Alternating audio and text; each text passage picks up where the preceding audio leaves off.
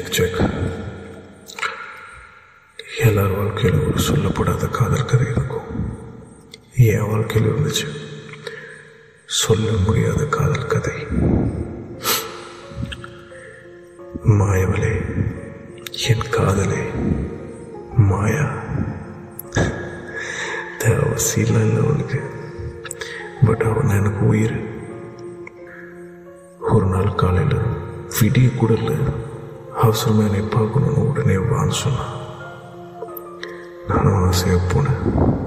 போனால் பையன் மாதிரி பேசுகிறான் ஆக்சுவலி ப்ரிப்பேராக தான் போனேன்.